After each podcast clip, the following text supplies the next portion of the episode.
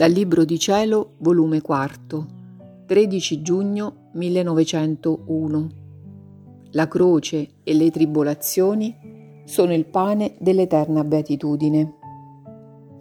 Dopo un lungo silenzio da parte del mio adorabile Gesù, al più qualche cosa sopra i flagelli che vuole versare, questa mattina trovandomi oppressa, stanca per la mia dura posizione, specie per le continue privazioni a cui vado spesso soggetta, onde avendolo visto per brevi istanti mi ha detto, Figlia mia, le croci e le tribolazioni sono il pane dell'eterna beatitudine.